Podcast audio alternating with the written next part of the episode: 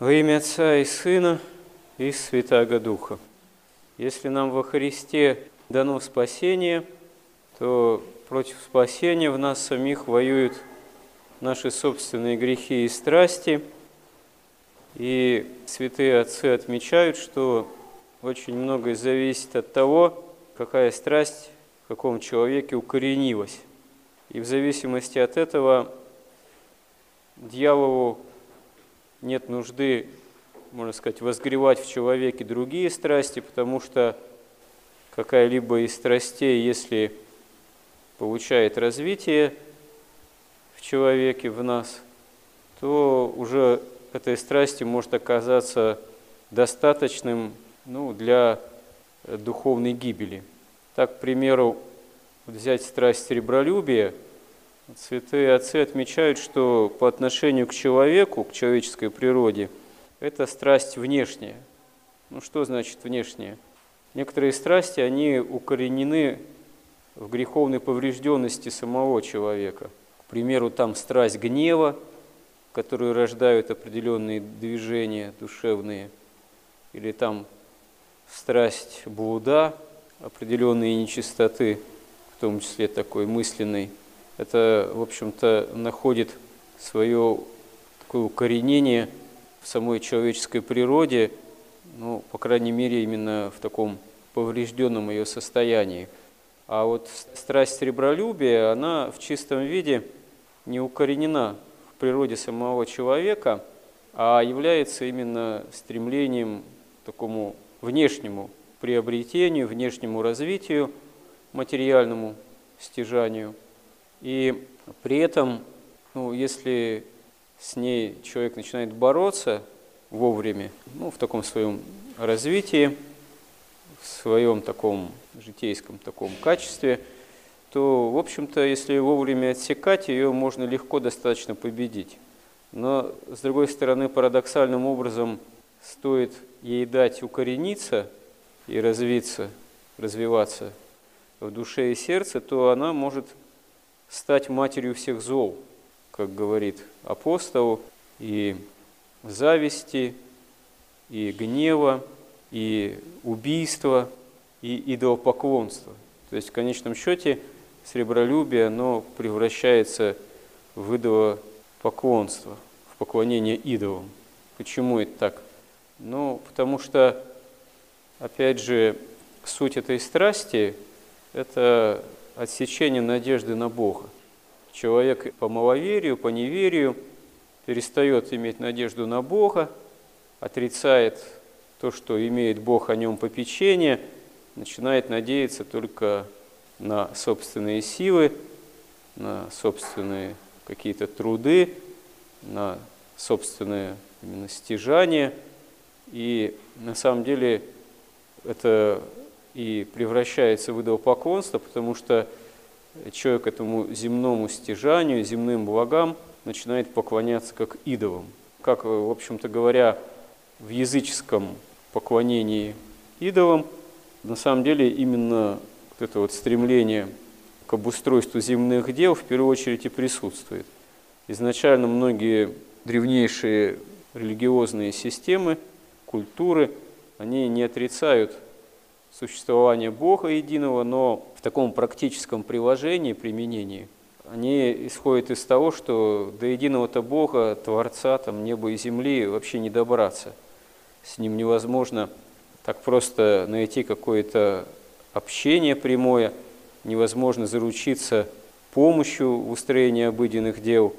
Он слишком далеко. Проще с более близко стоящими там духами как-то постараться наладить взаимоотношения, чтобы они помогали в этой земной жизни. Там, с урожаем, с тем всем, с тем или иным тоже приобретением, вообще земным развитием.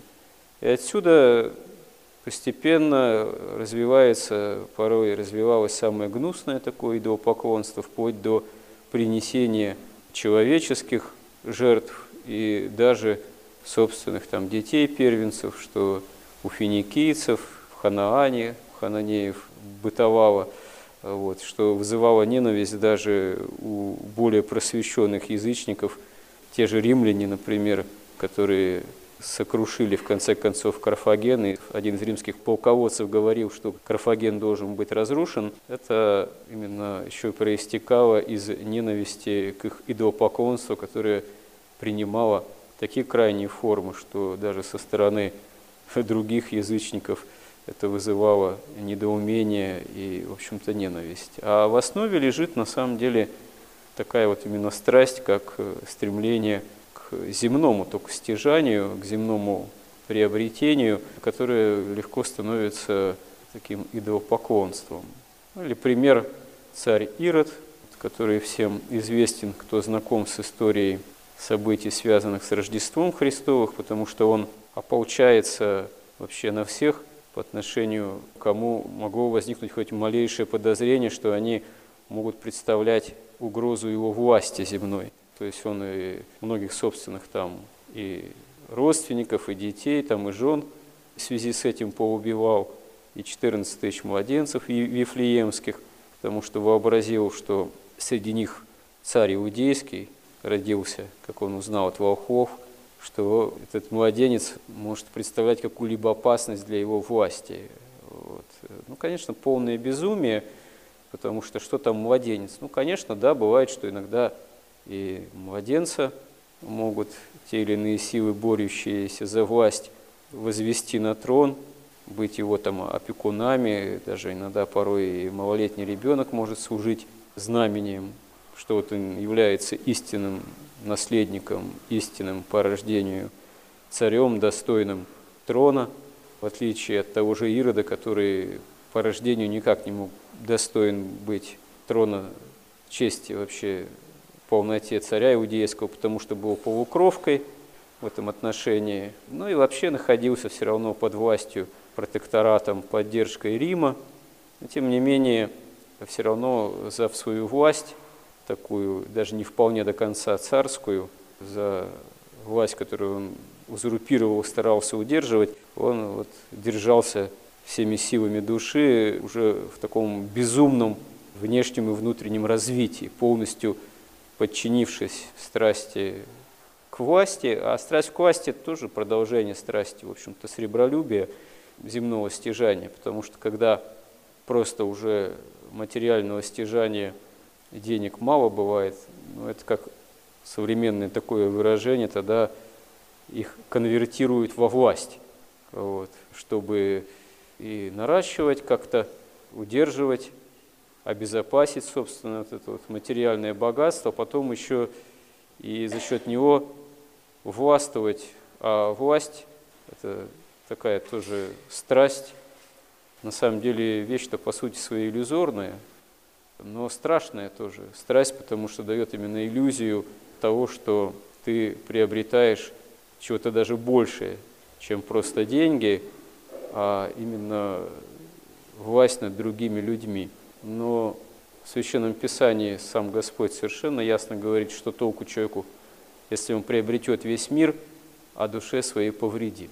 То есть человеку может казаться, что он и власть над чем-то имеет, что он и в отношении там, каких-то, ну, может, не обязательно иметь власть как правителя, а творческих поползновений, в отношении там, культуры, еще чего-то, э, на что-то способен, какими-то великими талантами обладает. Но стоит заметить, что если даже вот рассмотреть с чисто точки зрения э, такой житейской, порой жизнь не только там великих каких-то правителей или великих там художников там, или писателей, там, поэтов, музыкантов.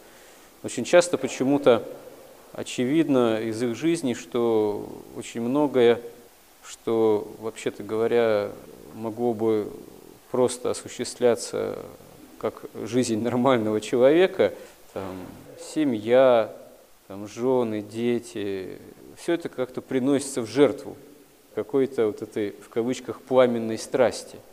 Увы, это очень часто видно из биографий тех или иных великих, как это говорится, людей, потому что сама их великость, достижение этой великости – требует слишком больших жертв. Ну, искусство там требует жертв, а уж э, порой достичь какой-то власти, тоже столько ради этого в жертву приносится, там, друзей и так далее. Иногда, как говорится, это вообще по трупам человек идет, чтобы чего-то достигнуть. А чего достигнуть-то? Как царь Ирод, на самом деле, видно из его тоже истории, что человек был просто безумен и болен этой страстью, а потом под конец жизни Господь ему еще попустил там тяжкие совершенно какие-то болезни ужасные, в которых он и умирает. А умирая, собственно говоря, конец делу венец, с чем человек к концу жизни приходит на суд Божий. Вот что важно. А Господь-то пришел и воплотился, и богомладенцем был, и возрос как Бога человека, зашел на крест, и воскрес именно ради нашего спасения, чтобы мы, проживая свою земную жизнь, ее не безумно в этом плане проживали, руководствуясь теми или иными страстями, а постарались, напротив, прийти в разум истины, стараясь избавиться от тех или иных страстей, которые нас борют. В разум истины значит возможность прямого общения с истиной во Христе. Господи, помоги нам во всем этом истинному следованию заповедям Божиим, спасительным для нас. Аминь.